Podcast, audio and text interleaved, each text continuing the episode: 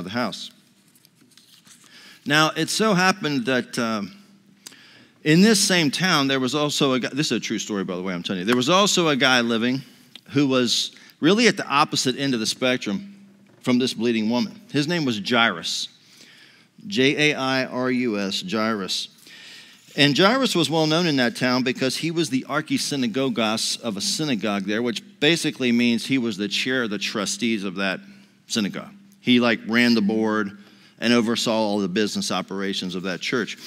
And you can imagine that you don't become that by being poor or being a dishonorable person or a disreputable person. And you can also see that guys like Jairus are very much respected. Jairus was that dude that other Jewish men looked at and said, I want to be like that guy. Or that women looked at and said to their men, Why can't you be like that guy? That was Jairus. Until very recently, that had been true for Jairus, but not so much just lately, and I'm going to tell you why. So, previously, 12 years before the morning when Jairus and this bleeding woman were leaving their houses, back when Jesus was still just a teenage kid, pounding nails on construction sites, probably around the year 12 or 14 AD, that was the year this woman started doing what sick people do, as in being sick having embarrassing accidents, going to the doctor all the time, spending all your time and money on pills and treatments that don't work. It was around the year 14 or 12 AD, something like that, that this all started for her. But AD 14 was a great year for Jairus because that was the year his daughter was born. You know, Jewish people back then uh, viewed children as blessings from the Lord, and they are. So 14 AD was a year of great blessing for Jairus, and it was the start of a bunch of years of blessings of health and material wealth and family love and prestige in his community. Everybody thought Jairus was blessed, and he thought so too. And you know, just this year, he had started looking at his little daughter and thinking that next year she would come of age. Like she would have her bat mitzvah, her quinceañera, you know? And then a couple years after that, she would be engaged, maybe married a year after that. And then she would give him grandchildren, you know, which is the blessing you get when you don't kill your own kids, right? Jairus was thinking about that as he left his house that morning. All those blessings. He was thinking about those great blessings and how none of that would come true. Because his daughter was very sick. She was so sick she was about to die. Maybe of something that you could cure today with a trip to the little clinic, you know? And a $3 prescription, but he didn't have no little chronic or $3 prescription. So Jairus wasn't feeling too blessed that day. So Jairus and this bleeding woman both find themselves walking down the road to the same place this same morning. And Jairus got there first. And that's where our lesson text for today actually picks up the Gospel of Mark, chapter 5, verses 21 through 43. Mark 5, 21 through 43. Now, I'm actually just going to tell you this story like I've been doing. I'm not going to read the whole thing, but if y'all want to look it up and read along or check on your phone, to be sure I'm not lying to you, it's Mark 5 21 through 43. So, Jesus is out teaching in a field down by the lake. If you were here last week and heard Ryan's message about the Gerasene demoniac, Jesus had just come back across the lake. I'm trying to think, I'm doing it back from there. So he's been over here and he comes back up to the western side, the Galilean side, maybe around Capernaum, the town you might have heard of, something like that. And like always with Jesus, there were 100 people or so gathered to listen to him and maybe see what kind of crazy tricks he might do. Because 12 years later, Jesus ain't some kid on a construction site. Now he's a celebrity, right? So all these people are watching Jesus teach, and most of these people also would have known who Jairus is. And so if you imagine yourself in that crowd, you're looking at Jesus and trying to figure out what he's talking about, and your friend pulls at your sleeve and points, and you look over and see Jairus, the chair of the board of the synagogue, Jairus, that dude, walking up real fast. And you're thinking, wow, maybe he's going to throw Jesus out of town. You know, maybe they're going to get into a fight because people like Jairus fought with Jesus all the time. What you would not expect to see was what they saw, which was this Jesus is down there teaching and Jairus and his boys march straight through the crowd. And Jairus just stops and interrupts Jesus by falling on his knees and begging him to come to his house and heal his daughter. That's embarrassing, man. It's embarrassing to see a grown man do that. It's cringy. But again, you know, you're always going to do what you think the kind of person you think you are would do. What desperate people do is beg. And Jairus was desperate. So Jesus is like, sure, man, let's go to see her, you know. And uh, they set out for Jairus' house, and most of the crowd followed him because honestly, that's pretty much what they come to see anyway. You want to see Jesus do tricks, right? So now we got Jairus and his boys and Jesus leading this crowd of 100 people up the road into the town toward Jairus' house. And then there's a bunch of other people that just see all these people going up the road and they're like, what the? And they realize what's going on and they go get their friends and their family and they run back and get their kids and they come back. And so the crowd keeps growing and growing and they're just all going up the road to this guy's house to see if Jesus is going to do something to his daughter. You got that in your mind? Visualize it? Okay. So as this crowd of people is heading into town, coming toward them the other way is this bleeding woman. So this ain't going to be as simple as she thought it might have been. You're going to have no private meeting with uh, Rabbi Jesus there. Never is as simple as you think it's going to be. But she realizes what's going on, and she joins in the crowd too. And so she's hustling along with all these people that are going to go up to Jairus' house. And this woman was thinking, see, 12 years of this had done to her what hadn't happened to Jairus yet. Jairus had not been in the sick game long enough for the whole, what did I do that made God do this to me to set in with him? This was kind of new for Jairus. But this woman had had a lot of nights to think about that. 4,000 nights she had had to lay in bed asking herself, What did I do that made God do this to me? And 4,000 mornings she wakes up and she's still got that blood on her fingers. And as many of you all know, uh, I sure do, what happens with that when we have to deal with something like that, a defining problem like that, over a long period of time. What happens is that the demons or your own mind or other abusive people in your life or society at large will start to gaslight you. You all know what gaslighting is, right? Gaslighting. It's when I question you and challenge you and spin and flip exactly why you did something or what actually happened or whether it actually happened at all. It's a very common, some of you know, a common manipulation tactic in abusive relationships. And the way that works in the religion game is this whatever you did or why, or whether you actually did it, whether it was actually your fault or whose fault, or the circumstances or how or why you started doing this or acting like this or thinking like this in the first place, way back when, whether it's the devil or society or just judgmental abuse of people in your life or your own guilty conscience, whatever that is, will put a label on you and that behavior and then spin it up until you can't remember when or who or how this got this way. You will come to think, as some of you do think, as all of us do think, actually.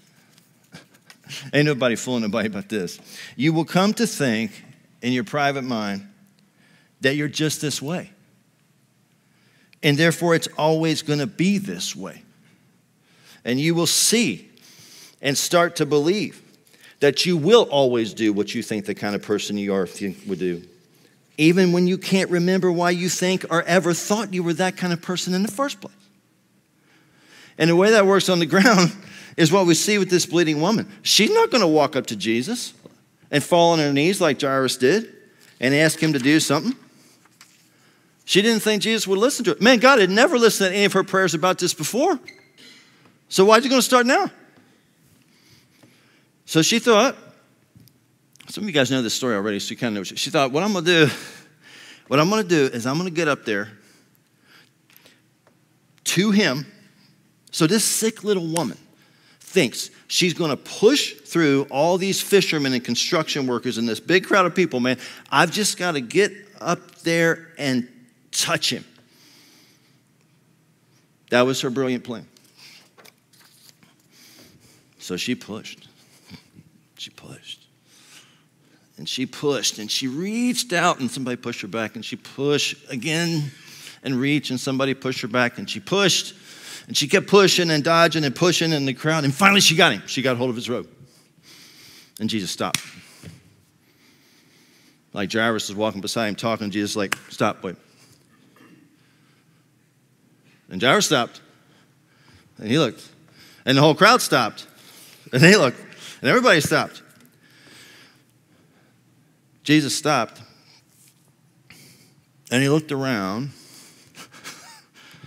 looking at different people in the crowd. And he said, Who touched me? Now, a couple of his, bunch of his disciples are there, right? It doesn't say who they were, so you pick your favorite ones. Let's say Thomas and Judas. Jesus says to Judas, Hey, who just touched me? And Judas is like, Man, what are you talking? There's a, there's a hundred people here. He touched you, they touched you, that guy, that guy with the mole touched you, I touched you, everybody touched you. 50 people touched you. Man, what are you talking about? He says, No. Somebody touched me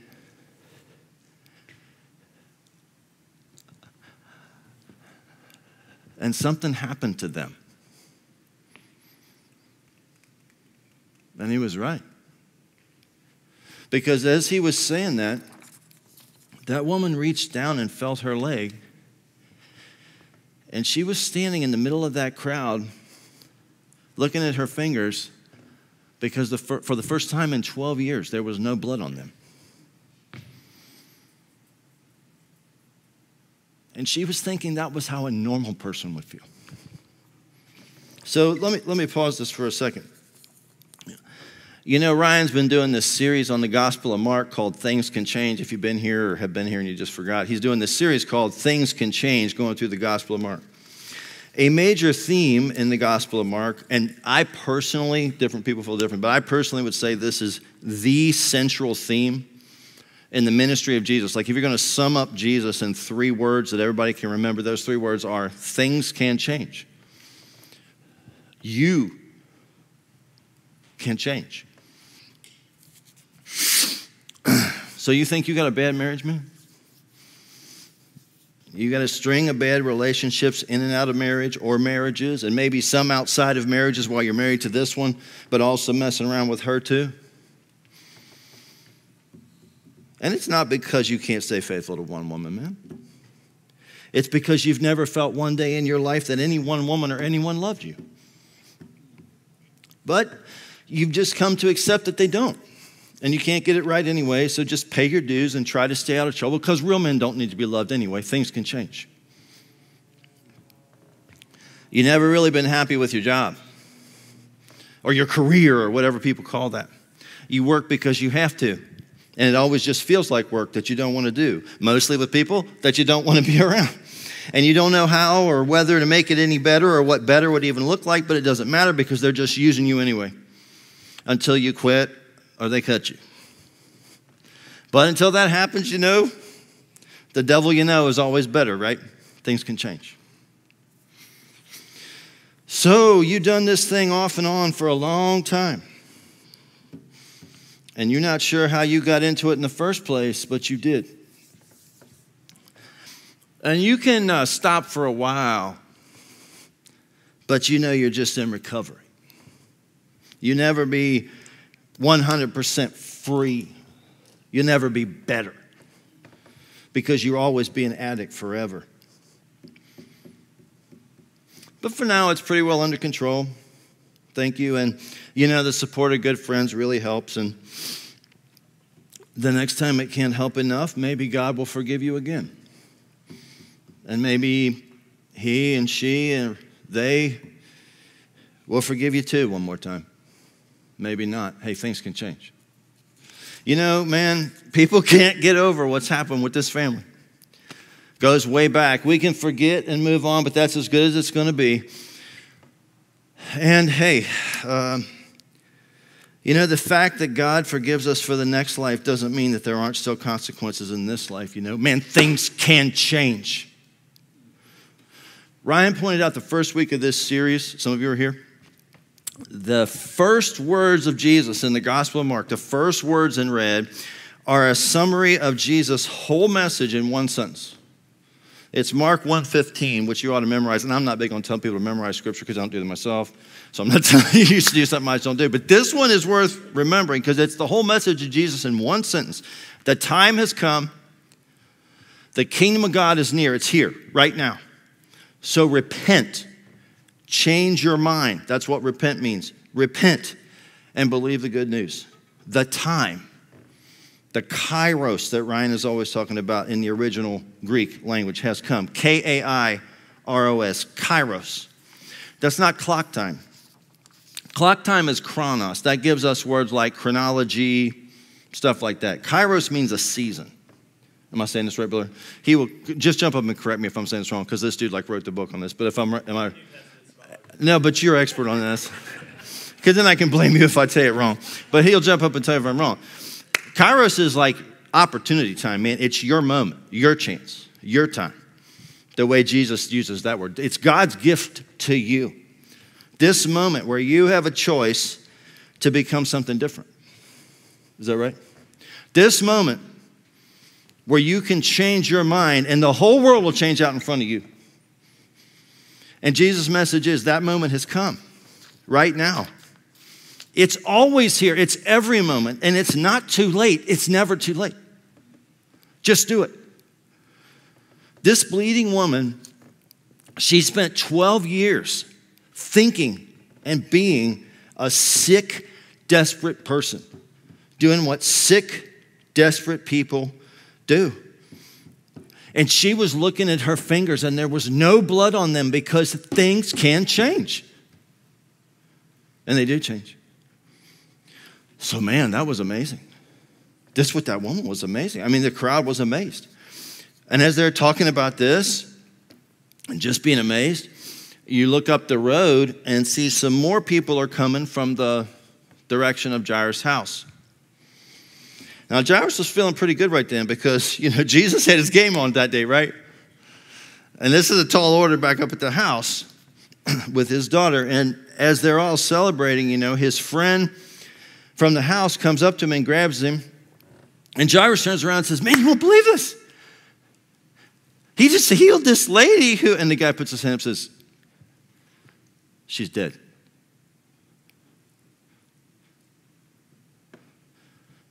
Man, you know the thing about dead is it means dead. It means there ain't going to be no more Father's Day cards and no big wedding and no grandchildren and no nothing. It means your sins have caught up with you, man. And Jairus didn't know what to say. He's just looking at the ground, looks at that guy, looks at the crowd, looks at that sinful, bleeding woman that's dancing around, looks at his friend, looks at Jesus, looks at the ground again. Jesus says to him, What'd that guy say? He said, uh, you know, he, he, um, he said, um, and Jairus' friend interrupts him and says, uh, Rabbi, I, ju- I just told him um, his daughter's passed on. So you don't need to come. But thank you. And Jesus said, She's not dead. These people back then did not have heart monitors and oxygen sensors, man, but they knew what dead looked like. Because people died at home back then. So the guy who came from the house says to Jesus, No, no, Rabbi, she, she really is dead, I'm afraid. I just, I just saw her myself. And Jesus said, She's not dead. The dude's like, No, she's dead. Rabbi, we need to help Jairus accept his loss. But my friends, Jesus was not in the business of people accepting their losses. He was in the business of things changing. So he slaps Jairus on the back and says, Well, hey, let's go see. So they go to the house, and everyone in the house is screaming and wailing. Jesus walks in and says, Sounds like a funeral in here. they were shocked, and they told him so. And he went into the bedroom where this girl's body was with just Jairus and his wife and a couple of his disciples and shut the door. And when that door opened again, that little girl walked out, very much alive. And I got Jairus know he really was quite blessed, wasn't he? So, man, if um, if dead doesn't mean dead, we would have to say that never doesn't mean never, does it? Is that right? And if dead don't mean dead, always can't mean always. If dead doesn't mean dead, then it may not be true that we will always just do whatever we think the kind of person we think we are would do. Because dead people always stay dead. Unless they don't. Right? If dead doesn't mean dead, then it doesn't matter how long something's been broken or how dysfunctional these relationships have become or how deep of a groove my traumas and coping mechanisms have cut into the neural pathways of my brain so that all these things have forced me again and again to repeat the same hurtful, destructive behaviors and be content with believing they can never be different. If dead doesn't mean dead, none of that matters, does it? Because things can change. My friends, if dead meant what dead means, all hope is gone. Just hang it up. But if dead really just means asleep, then we might have to admit to ourselves that things can change. Would you all, uh, I don't like to do weird stuff like this, but would you all say that out loud with me? Things can change. Ready? Things can change. Again, things can change. Louder. Things can change. People, the Cincinnati Bengals are playing in the Super Bowl tonight. Things can change. And if we know that is true, then we know that we don't always just have to do what we think the kind of person we think we are would do.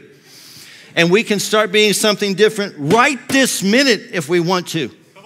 And we can do that because God has given us one more chance to live. So I guess uh, it's not inevitable after all, is it? Now, you ready?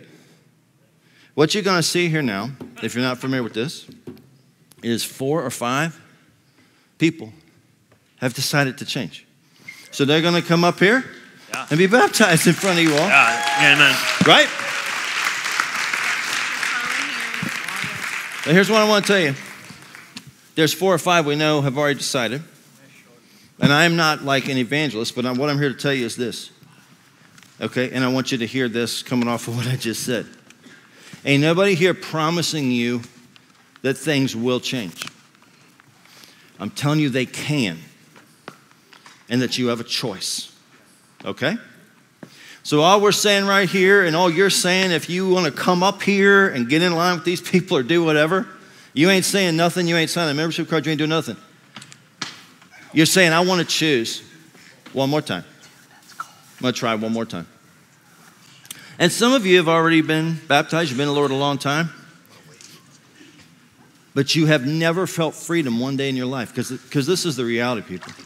We don't believe things can change, but they can. So, also, I'm assuming if you don't need to be baptized, right, but if you do just want prayer, man, get up here and you're going to see chains fall off. Ryan, you got anything else you want to say to these people, brother? Dude, that was off the chain. Let's Off the chain, man.